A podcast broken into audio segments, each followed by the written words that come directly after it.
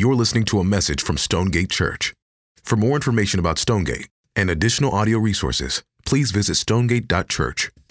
Okay, so today we are in our fourth sermon in a set of sermons called Jesus and Joy, and we are just plowing right through the book of Philippians, kind of verse by verse, uh, going through these four chapters together. And today, to kind of get us uh, to the place we're going to be, I want to start with a quote from J.I. Packer. And it's going to take me just a second to lay the groundwork that I want you to see uh, verses 27 through 30 through. And so we're going to start here. J.I. Packer. He says this It seems beyond question that we believers do not think often enough or hard enough about the culture of our congregations, about the ethos, the vibe, the feel of what our congregations are like. Culture, a word borrowed from sociology, means the public lifestyle that expresses a shared mindset and convictions held in common. A church's culture should be orthopraxy, that's behavior, expressing orthodoxy, that's doctrine. A church's culture should be orthopraxy, expressing orthodoxy. It should look like self giving love for others that in turn reflects the sacrificial love for us of Jesus Christ, our Savior and Lord. So he's saying in a church, there should be gospel doctrine, and that, that doctrine should then be producing a gospel culture, a way of living that reflects that doctrine in a church. And it starts with doctrine. You, you can't get around the importance of doctrine in any and every church family. This is where it all starts. And, and the great indicatives of the New Testament form sort of the gospel doctrine of the New Testament. The indicatives are these statements of facts, these statements about who Jesus is and what Jesus has done for us. Those indicatives contain in them the good news of Jesus that, that William Tyndale said makes a man's heart glad, makes him sing and dance and leap for joy joy. There's really no news like it. That there is no news as good as the good news of Jesus, that an all out, absolute, holy God would look upon broken and rebellious sinners like us, and rather than crushing us, would, would come for us to rescue us. That the God the Father would send his son Jesus to live perfectly in our place. And on that fateful Friday, 2,000 years ago, Jesus, God's Son, would allow himself to be pinned to the cross for our sin in our place, absorbing for us the very wrath from God that our sin deserves. And on the third day, he would be raised from the dead, showing God's power over Satan's sin and death, so that now every human being, any human being that would turn to God and come to God with the empty hands of faith, knowing that the only thing we bring to, to God is the sin that makes our salvation needed. That we would come to God with the empty hands of faith, hurling our life upon the life, death, and resurrection of Jesus. Uh, all who come to God like that are rescued from God's wrath, and they're rescued to the welcome of God. They're now in the family of God forever. For the rest of eternity, God the Father rejoices over them as sons and daughters of His. That, that's the good news of Jesus. That's the gospel doctrine that we find in the New Testament. I love how my friend Ray Ortlund describes the gospel. He says it this way Gospel doctrine, here are three statements to sum it up. We're all idiots. That's the humbling part. We're all idiots. We have an incredibly bright future in Jesus, and anyone can get in on this. That, that is the good news of Jesus. That's the good news that, that William Tyndale said makes a man's heart glad, makes him sing and dance and leap for joy. So, can I just start by reminding us this morning that, that if you're in Christ, hell, wrath, God forsakenness, judgment is no longer in your future. And God witness, heaven, the welcome of God, the eternal rejoicing of God over his sons and daughters that is in your future. In church, can we just be can we just be freed up to celebrate that and be refreshed by that?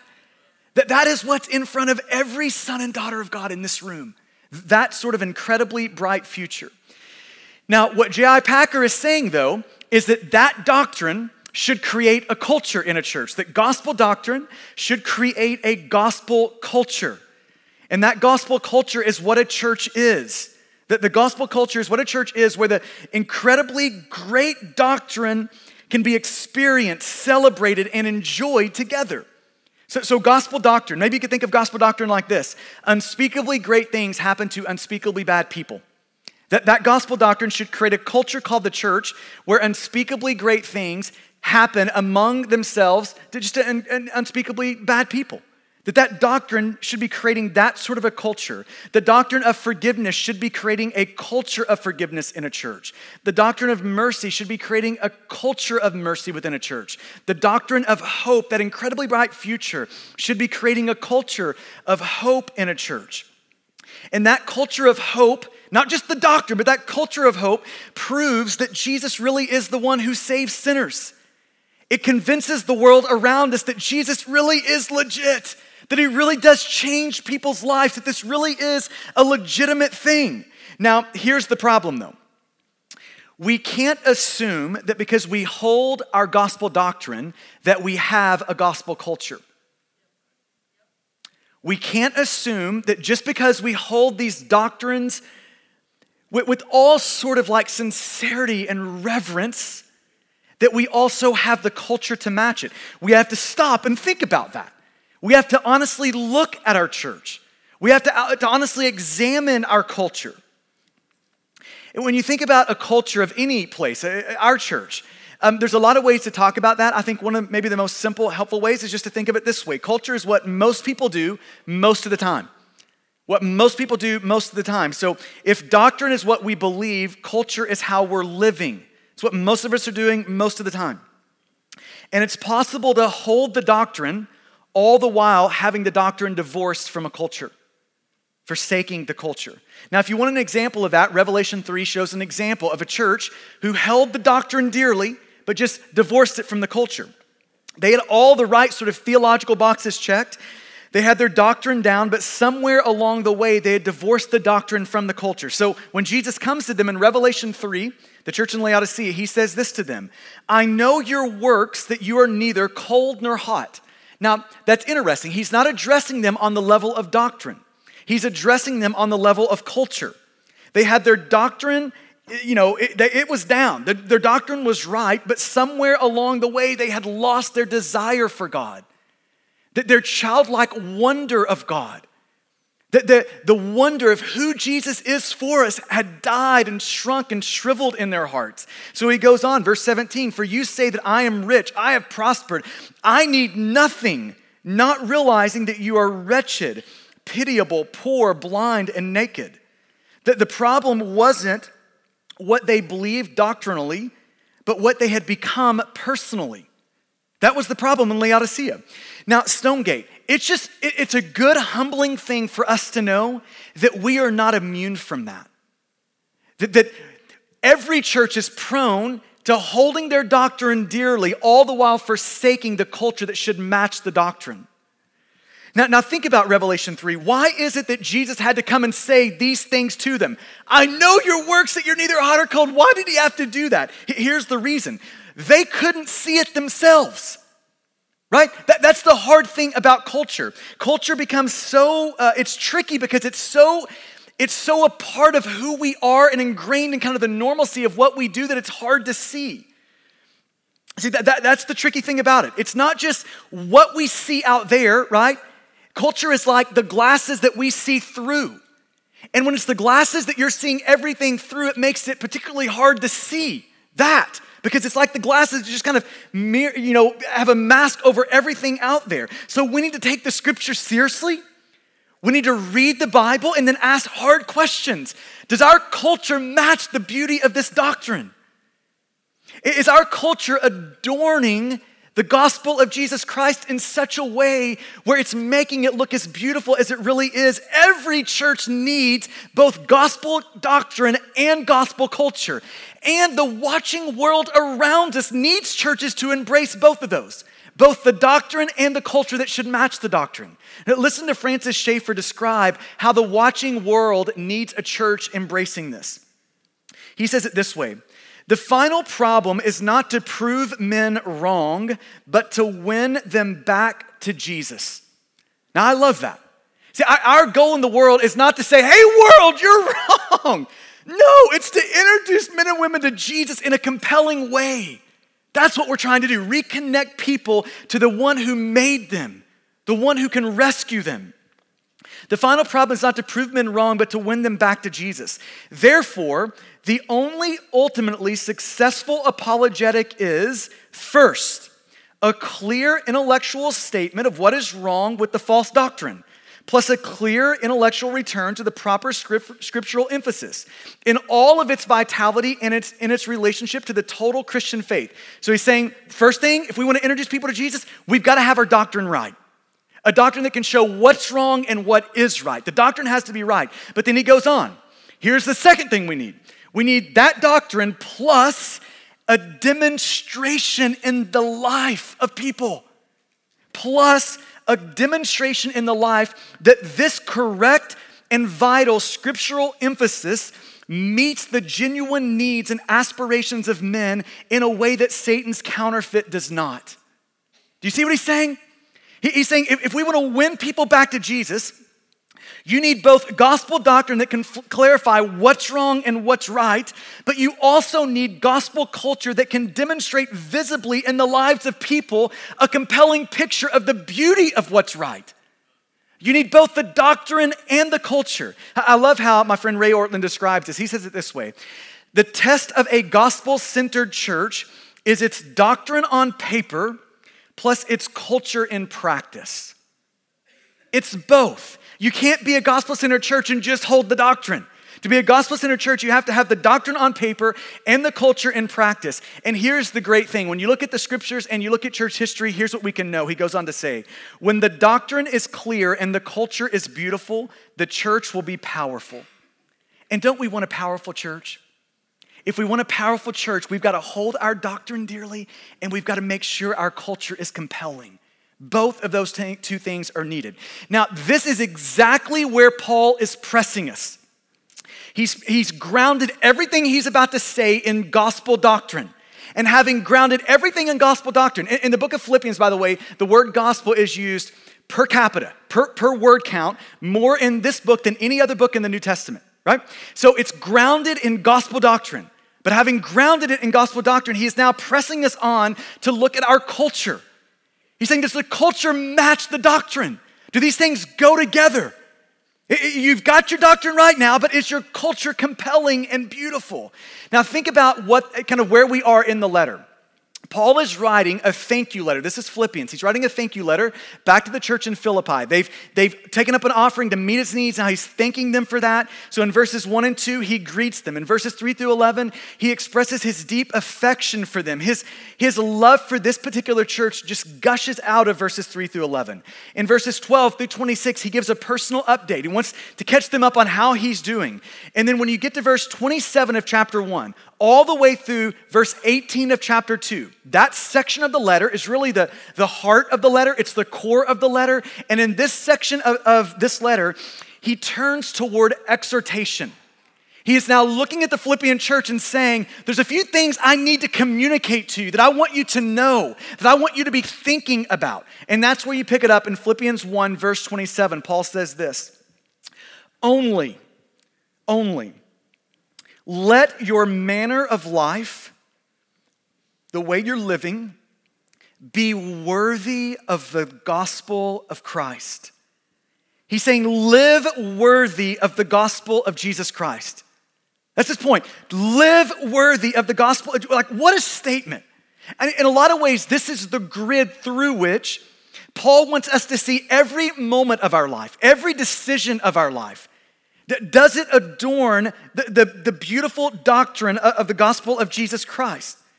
Does it make the gospel of Jesus Christ look beautiful, as beautiful as it really is? Is what we're doing, what we're about to say, does it reflect the beauty of the gospel? I love one translation says it this way just one thing. I mean, Paul's saying, hey, before we go on, before we talk about anything else, make sure we get this right. Just one thing.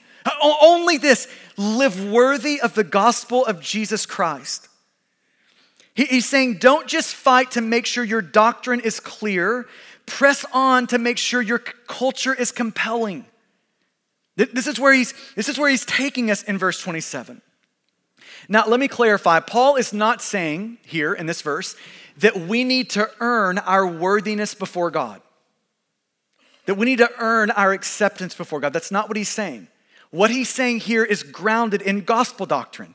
Gospel doctrine is everything needed to earn your worthiness and acceptance before God was done in the life of Jesus. So there's nothing you're ever going to do that's going to make you more, more worthy before God, more accepted before God, more loved by God than what Jesus has done. So everything needed for that has been accomplished by Jesus, gospel doctrine. But now he's saying, let's think about the culture. Let's press on to make sure your lives now look like the beauty of that doctrine. Let's make sure that now our culture is compelling. Now, when, you're at, when we begin to ask the question of like, okay, so what does a life like that look like that reflects and, and shows the worthiness of the gospel? In some ways, every New, New Testament imperative, every command in the New Testament is showing us something about what it lo- looks like to live in a way that's worthy of the gospel. It's giving texture and shape to what it looks like to do that. In, in verses 27 of chapter 1 all the way through 18 of chapter 2. That is Paul saying, let, let me give you some pointers on that. Let, let me show you what it looks like to live worthy of the gospel of Jesus Christ. But he starts out that, that this sort of a stretch of a passage from 127 to 218. He starts out with three things in these couple of verses. He starts with three things. Here's what it's going to look like for you, church in Philippi, to live worthy of the gospel. Let me start here with these things. Verse 27. These three things. Only let your manner of life be worthy of the gospel of Jesus Christ, so that whether I come and see you or am absent, I may hear of you that you are standing firm in one spirit, with one mind, striving side by side for the faith of the gospel.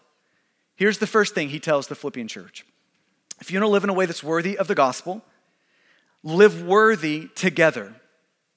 Live worthy together. This is the first way you do it live worthy together. Now, in saying that, Paul is picking up on one of his primary themes throughout this letter, and it's the theme of unity. So look at the language here.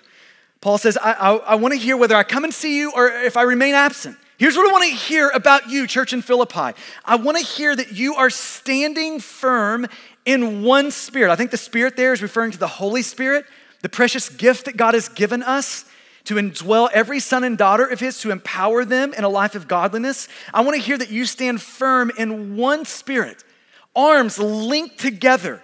I want to see and hear that you're doing that. Then he goes on, with one mind striving side by side.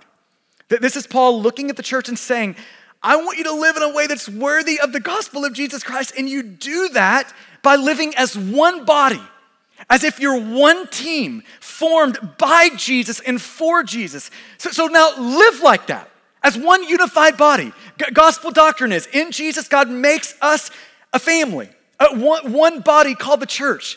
So, so now here's the culture Philippian church now live like one body. This is how you express a culture that reflects the beauty of, the, of gospel doctrine. This is what it looks like to put that into action. Now, why is Paul saying this? why is this the first place he goes to illustrate for them how it is that they could, they could live in a way that would be worthy of the gospel? Well, I think the main reason is because the Philippian church was struggling with unity. Division had begun to kind of creep into the Philippian church. And you, when you think about when you think about discord or division or disunity in a, in a church, it, it exists on a, on a spectrum, on a scale. So, on one end of the spectrum, you might think extraordinary division, extraordinary disunity. And if you want to think of a picture of that, think of the Corinthian church. Now, if you have read 1st and 2nd Corinthians, you know that is one messed up church, right?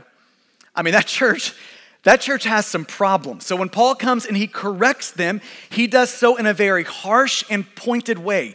And he does that in a harsh and pointed way because their division was so bad in their church that it actually threatened the very existence of their church he's looking at that church thinking, this division is so bad, this church may fragment and, and actually break apart. Their survival is at stake in how they handle this discord and strife. So he comes and corrects them accordingly. Now, that's one end of the scale extraordinary disunity. On the other end of the scale is you might think of like more of your garden variety disunity and division. And if you want a picture of that, think the church in Philippi. That they would be a good illustration of more the garden variety uh, version of, of discord. And you see this pop up throughout the book of, of about, throughout the letter. In chapter 2, verses 1 through 11, uh, unity is the theme. And it's obvious in these, that passage that there is self centeredness that had crept into the church, creating discord and, and division. There's conceit that has crept in, there's pride that has crept in. And those things are breaking the church into factions, into these divisions. It's causing all sorts of strife throughout the church. In chapter two, um, later on, there's grumbling and complaining and a lack of gratefulness that has crept into the church in Philippi. In chapter four, uh, you know, I mentioned this in the week that we opened this set of sermons, and it's just, it's so ironic. There are two ladies in this mentioned by name in chapter four, and they're mentioned by name because they're fighting in the church. I mean, that's one way to make, make it into the Bible, right? My name is in the Bible because I can't get over this disagreement with this other gal, right? But this is what you have in, in this letter. You've got, you've got disunity, you've got these relational hardships, you've got division that has crept into this church. And regardless of how good your church is, I mean, the Philippian church is probably the most mature church in the New Testament. And it's showing us, in light of that, regardless of how good the church is, garden variety disunity has to be fought against at all times. You can never let your guard down in any church for garden variety disunity. It's always going to try to be creeping in. Weeds of that are always going to be popping up in a church. Now, why is garden level disunity always present to some degree in a church? What does it always have to be fought against? Well, think about the Philippian church. They are roughly 10 years old as a church plant when this letter was written. And a lot happens over 10 years, doesn't it? A lot happens. For, for this church, romanticism has turned into real life. Remaining sin has broken in and broken relationships. People have sinned and people have been sinned against. The disappointments in the church have begun to mount for people. And Paul's looking at this precious church, this church that he loves so much, and he's concerned about their unity. Not in a, this church may not survive sort of a way, but in a, this church is not going to be as fruitful as God has made it to be if this disunity exists. This church is gonna miss their God given opportunity to make their mark in their culture in this time and place if this discord and division exists in their church. You know, I, have been in, in vocational ministry for 15 or 16 years now. And, I, you know, I don't think it would be a stretch to say that if you polled pastors in any church, you just ask them the question what is the most discouraging thing that you deal with in ministry? I think the number one thing that pastors would say is disunity. It's division in, in a church. It's the discord that has a way of being sowed into a church. And it's one of the most disheartening things because so much sideways energy is given to it. Like, rather than striving for the faith of the gospel, we're striving with one another. Like, rather than striving for, we want to see people meet Jesus. I mean, there are people like going to hell all around us. And by God's grace, we want to be a church that's meeting them right there. Like our hands are around their knees, making sure that doesn't happen. We want to be a church about that, about that good work. We want to be a church that's making disciples, that seeing that the gospel formed in every area of their life through the power of the Spirit. We want to see those things happening. But rather than doing those things, we're like refereeing the discord and disagreements. It, it's, it's all that sideways energy that can just be so discouraging. And we know that if the Philippian church is going to struggle with that, that every church is going to struggle with that. We're going to struggle with that. And so, what, what do we do when we're struggling with that?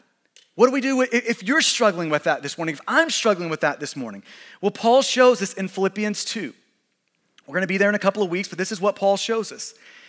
He shows us that the road to unity runs through the valley of humility. It always goes to the valley of humility. You can't have unity without humility. It's the only way to have unity is for a church to continually be embracing humility. Philippians 2 shows us what unity requires. It requires a willingness to follow in the footsteps of Jesus, who willingly emptied himself, who willingly lowered himself all the way down to where when he looked at the world, he considered himself a servant of all. Unity requires us to go down, all the way down there. I don't know how many of y'all have seen the, the movie Miracle. How many of y'all have seen that? It's kind of a, it's kind of old school. If you're new school, you might not have. I'm kind, I'm kind of old school. We bought it a long time ago. We still have it. My kids brought it out here recently and I watched it again. And if you know the story, it's the story of Herb Brooks. He, uh, he decided to coach the U.S the USA men's hockey team for the 1980 Olympics. And if you kind of know kind of the story, uh, at that point we only used college level hockey players. And so we're using college level athletes, and you know a lot of the rest of the world is using their best athletes in that particular sport. And uh, so we've got our college level guys, and the Russians are like dominating everybody. I mean, you've got these grown men that are just, I mean, they're really good. And if you know how the story goes, uh, we, get, we get this college hockey team, and Herb, over time, whips them into shape, and they beat the Russians, win the 1980 Olympic gold medal in men's hockey. But my favorite part of the movie comes about midway through, where he's got the team together, he's made the selections, and but man, they're just not a team yet. There's all sorts of relational strife hitting the team. Uh, nobody is thinking, how can we be a great team? Everybody's thinking about, how can I be an all star individual? You've got that whole thing happening. And so there was this one particular game where they, I mean, they drastically underperformed. And right after the game, like the buzzer goes off, he grabs his whistle. People are still in the stands watching. I'm like, the game has just ended. He gets his team out on the ice and he starts making them skate sprints. Like they've got suicides going up and down the court. So it's he blows the whistle, they, they hit one. He blow the whistle again, they hit another. He's just, I mean, it's like hours of this. Hours of them doing these suicides. They're about to die. And in between each whistle, he, he would look at somebody on the team and he would say, Hey, what's your name and where are you from? They would give their name, where they're from. And he'd say, Who do you play for? And then they'd go on to name their college team. And then blow the whistle again. They'd do another suicide. He'd ask another one, Who are you? Where are you from? They'd give their name, where they're from. And then say, Who do you play for? And they'd name the college team. Just on and on and on, skate after skate after skate, up and down the ice. They are just about to die. He's about to blow the whistle again. And all of a sudden, one guy stands up and says, My name is Mike Eruzione. I'm from Winthrop, Massachusetts. Who do you play for? I play for the United States of America.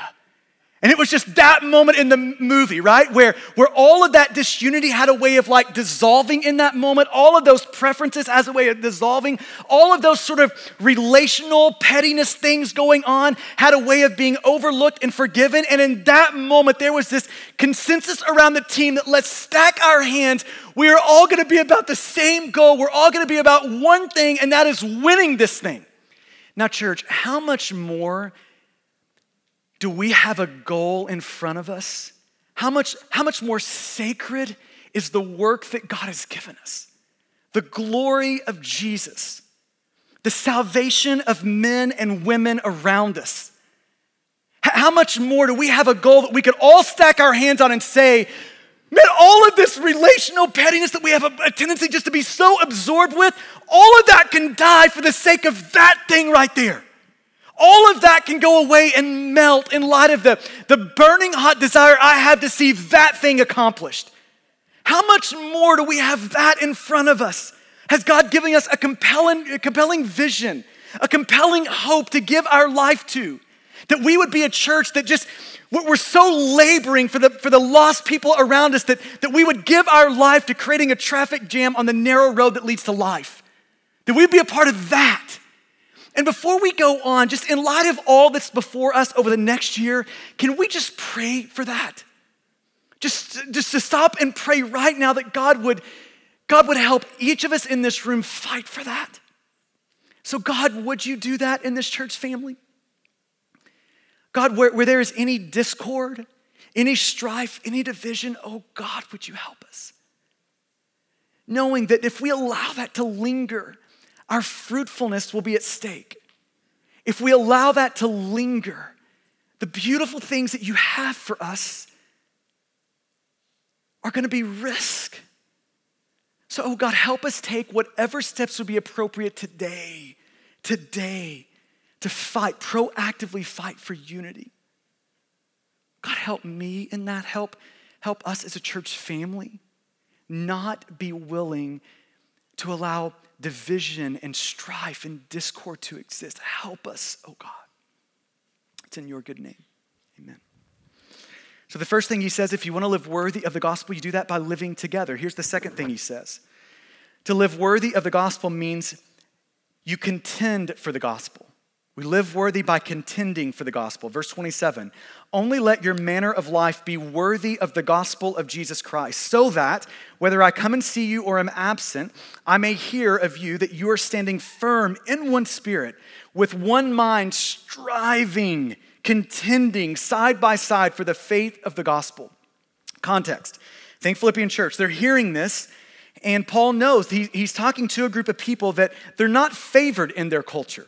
They're a persecuted people. Right? The world around them was hostile to Jesus and anyone that has sworn allegiance to Jesus. They did not like the followers of Jesus. And Paul's saying to, to that crowd, to, to that church, if you want to live worthy of the gospel, that means that, that means striving and contending for the faith of the gospel. That means giving your life to see the gospel go forth, giving your life to see the gospel go, for it to advance, for it to make its way into the lives of the people around you. Uh, look at that word strive in verse 27. That pops up in several places in the New Testament, and it's typically given this athletic imagery in the scriptures. So, as an example of that, 2 Timothy 2 5 is one place that you see that word. And it says this in 2 Timothy 2 5 An athlete is not crowned unless he competes, contends, strives. It's that same word, unless he competes according to the rules. So think about what Paul is doing by using that sort of striving, competing imagery, that athletic imagery. Here's what he's saying To walk worthy of the gospel is to fix your eyes on the spread of the gospel on the advance of the gospel, on the gospel getting out into people around you. It's to fix your eyes upon the spread of the gospel and then apply the same effort, the same discipline, the same urgency of an athlete in reaching their goal. That's what he's saying. He's saying, I, I want you to, I want you to take the good news of Jesus and the spread of it, the advancement of it, and to live worthy of the gospel means that you are applying the same urgency and discipline and effort that, it, that an athlete would apply to his goal or her goal, you're applying that effort to getting the gospel out, getting the gospel in your neighborhoods, in your workplace, among your friends. You're applying that sort of energy to it. Now, the opposite of that is also true. On the opposite of that, when we don't apply that effort or that, that sort of urgency to it, it's making the gospel look less valuable. It's making the gospel look like a cheap thing rather than a valuable, worthy thing. To live worthy of the gospel means means in a lot of ways, we're embracing that we're athletes for the gospel. We're going to apply that sort of discipline and effort to the advancement of the gospel. And I love what one pastor says, commentating on this passage. He says this None of us will be measured in our athletic prowess against the, deca- uh, the, the decathlon powers of an Apostle Paul or a William Carey or a John Wesley. We will be measured against what we could have done, not by what someone else could have done. Now, that's, that's a refreshing and good thing for us to know, isn't it? You're not going to be held accountable for what Paul could have done, but how God has gifted you and what you could do. And then he goes on, and we can all do something if we love the gospel of the glory of Christ. We can all do something, can't we? Whatever our something is, he's saying to live worthy of the gospel means we're doing that something. And isn't there so much at stake in this? Paul outlines what's at stake in verse 28. He says it's either destruction or salvation for every person you meet. It's either destruction or there's no middle ground. It's either heaven or hell, ruin or rescue. Isn't it a sobering thing to know that every person you bump into in your everyday life is an immortal soul? Going to live forever, either with Jesus or apart from Jesus? God, that a humbling thing? A sobering thing. Now, anytime we talk about evangelism or talking about Jesus with people around us, one of the things I always fear is that the grid that we hear that through is I need to go like create a program in my life or like do an extra thing in my life. Like, how am I going to fit that into my already busy life? Rather than thinking about it that way, what if you just thought about it this way? What would it look like for you to wake up every day and do your everyday life with gospel intentionality? that every part of your life is infused with gospel intentionality. Everything you do in your normal life, whatever your normal life looks like right now, you're just infusing that with intentionality toward Jesus. So as you practice hospitality, it's hospitality with an eye on how can I advance the gospel? When you go to your kids' games, it's, it's going to your kids' games with an eye to how can I be here with gospel intentionality? When you're when you're doing your hobbies, whatever you do for, for, kind of fun in your life, you're doing that in a way where you're saying, how can I leverage that for the gospel? It's in every area of your life. You're going to work, but you're doing that in a new way with gospel intentionality. You're staying at home with your kids in a new way with gospel intentionality. Everything you do in every moment of your life is infused with gospel intentionality. I, what if we woke up every day and really believe God is going to bring someone in our life today that needs to meet him? Needs to be encouraged in Him. God's gonna do that today. And, and, you know, next week is Easter, which I think is always an interesting thing in our culture. Easter is a day where we get to celebrate the resurrection of Jesus and all that it means for our life. And it means so much to us, isn't it? But, but in our culture, it's interesting because a lot of people disconnected from church are gonna find themselves in a church next week. There's still just enough cultural favor where that's going to happen next week. So, as Christians, it's an opportunity for us to leverage that for us to talk about Jesus this week, to ask people, where are you going to church next week? Would you come with me next week? And through that conversation, we get to talk about Jesus, right? We get to ask them, how can we pray for him? This is a week that is just, in a lot of ways, I feel like that, that this seven day period before Easter is Jesus setting on a silver platter conversations. And all we have to do is just be bold enough to ask, have enough courage to ask, to invite, and it opens up the door for those sort of conversations in our life. I mean, I'm just praying this week we would take advantage of that. We would be about the work of that. We would be contending for the faith of the gospel in those sort of ways. And if we need courage this week, that, that we could, in that moment of like, oh, I don't want to do it, I'm, I'm scared, we would just see the Apostle Paul sitting in prison going back to last week. We'd see him suffering for Jesus' sake in a way that's going to be far beyond what our suffering in that moment's going to be of talking about Jesus. And we would be infused with new courage we would have a fresh zeal and boldness come into us, that God would use his example in that sort of way in our life. So, the second way that we can live in a way that's worthy of the gospel is by contending for the gospel. Now, striving for the gospel, though, is going to be costly, and Paul knows that, especially eh, among the church in Philippi. He knows that that's going to be costly for them, that there's going to be opponents there who are going to be actively opposing that. So, the last thing he says is if you want to live worthy of the gospel, we do that by suffering well for Jesus' sake. We do that by suffering well for Jesus' sake. Look at verse 28 and not being frightened in anything by your opponents. He knows that if they're striving and contending for the gospel, that there's going to be opponents who are going to come to them to do real harm. They're going to cause real suffering among the church in Philippi. And he says, here's, here's, here's, how you can, here's how you can live worthy. You can suffer in a way that doesn't show fear in that moment, that has confidence in that moment. Why? Because this is going to be a clear sign to them of their destruction, but of your salvation and that from God. He says, when, when, when you are enduring opposition and suffering, and you're not frightened, much like Stephen was in Acts 7, right? When, when you're not frightened, when there's poise in the midst of that persecution, when there's an it is well in my soul in the midst of that suffering, it's a sign to them that, that ultimately they're on the path to destruction, and yet you are on the way to salvation. And I love that last little thing he puts into that uh, verse 28. He says, and that from God. He's just reminding us where our salvation is rooted in. It's not rooted in you and what you have done, but in God and what He has done. It, it's from God. Now, in verse 29, Paul imparts to the Philippian church and us a theology of suffering to help us in the middle of our suffering. He's imparting a theology so that when we suffer, we can endure it well. And look what he says in verse 29 For it has been granted, that's a huge word. It has been, it's been gifted to you that for the sake of Christ, you should not only believe in him, but also suffer for his sake. Engage in the same conflict that you saw I had and now hear that I, hear that I still have. In verse 28, Paul says, Your salvation is from God. And then in verse 29, he says, And surprisingly, your suffering is also from God. Both your salvation and your suffering are gifts from God.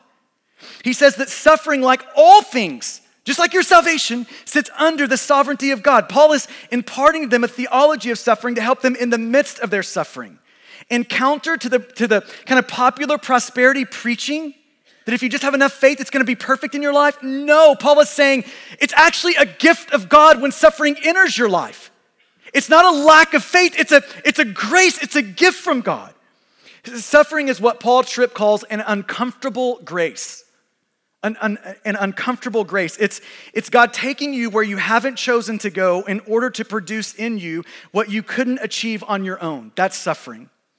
It's an uncomfortable grace. I remember listening to Randy Alcorn once talk about suffering, and he said if you could imagine two pieces of paper in front of you, paper one, you write the most horrendous moments of suffering in your life. You write them. It's all paper one's full of that.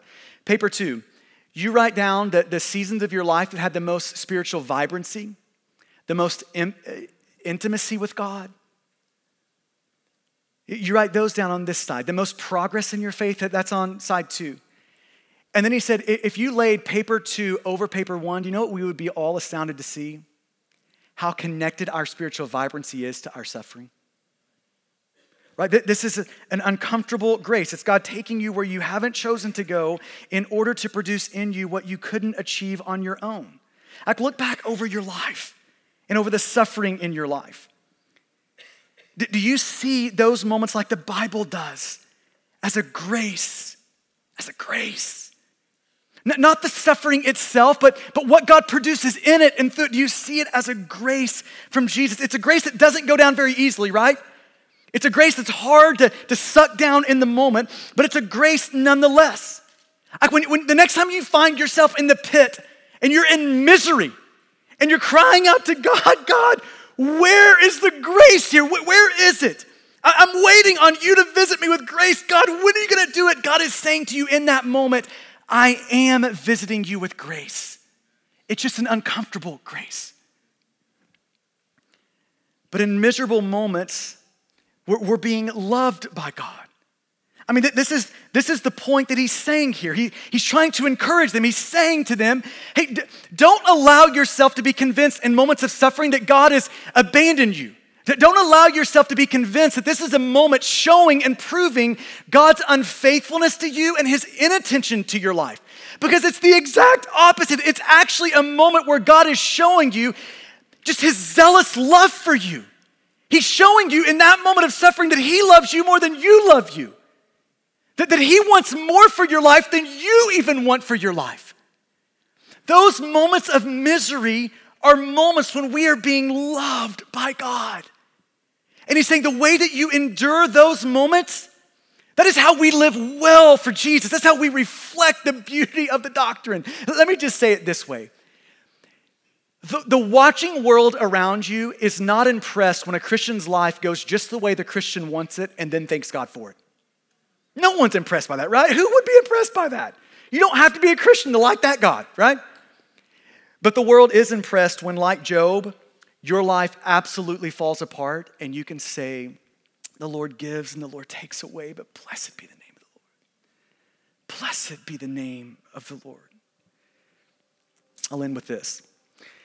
Uh, Rosaria Butterfield, she wrote a book called The Secret Thoughts of an Unlikely Convert.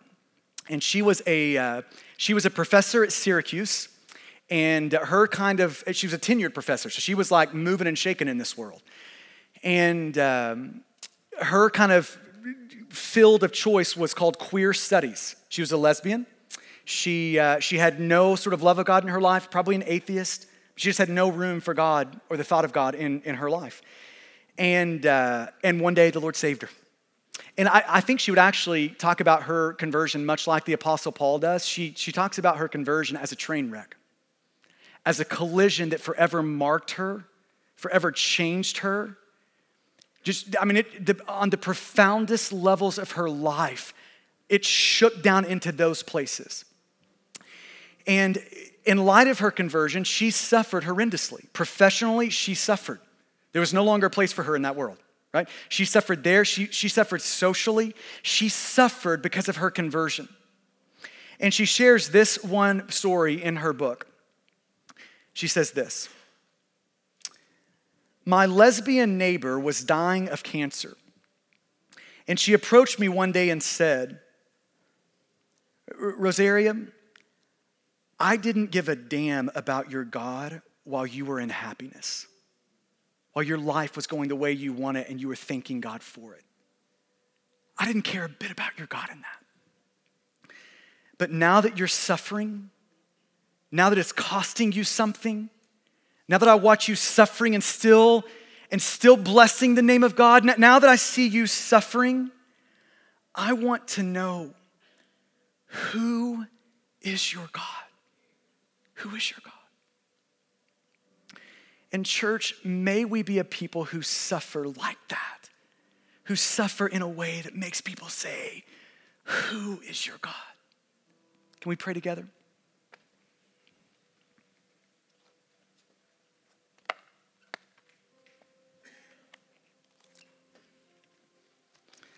give you a moment to allow the Spirit of God to press into you the things that would be helpful and to wipe away the things that wouldn't be.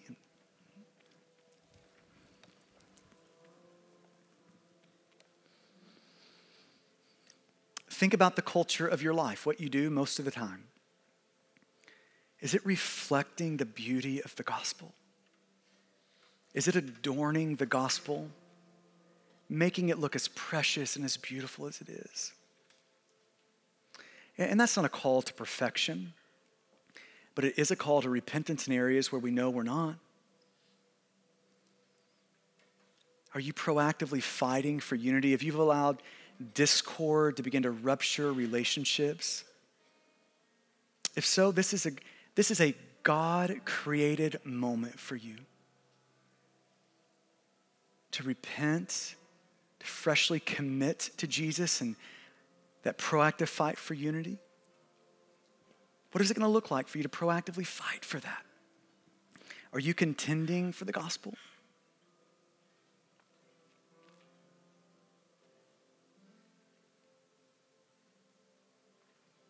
Are you suffering well for Jesus' sake?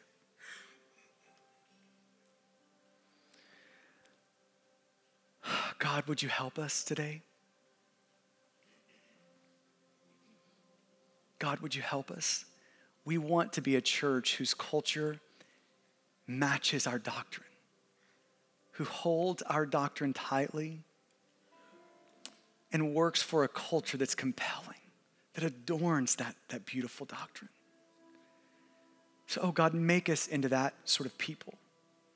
Create in us a heart that would pursue that and work for that, striving for that. Oh God, speak to us now. It's in your good name that we ask it. Amen. Thank you for listening to this message from Stonegate Church. A podcast is never meant to replace gathering with your church to hear the preaching of the Bible. So we want to encourage you to be part of a local church family. We meet every Sunday at 9 and 11 a.m. and would love for you to join us as we enjoy Jesus together.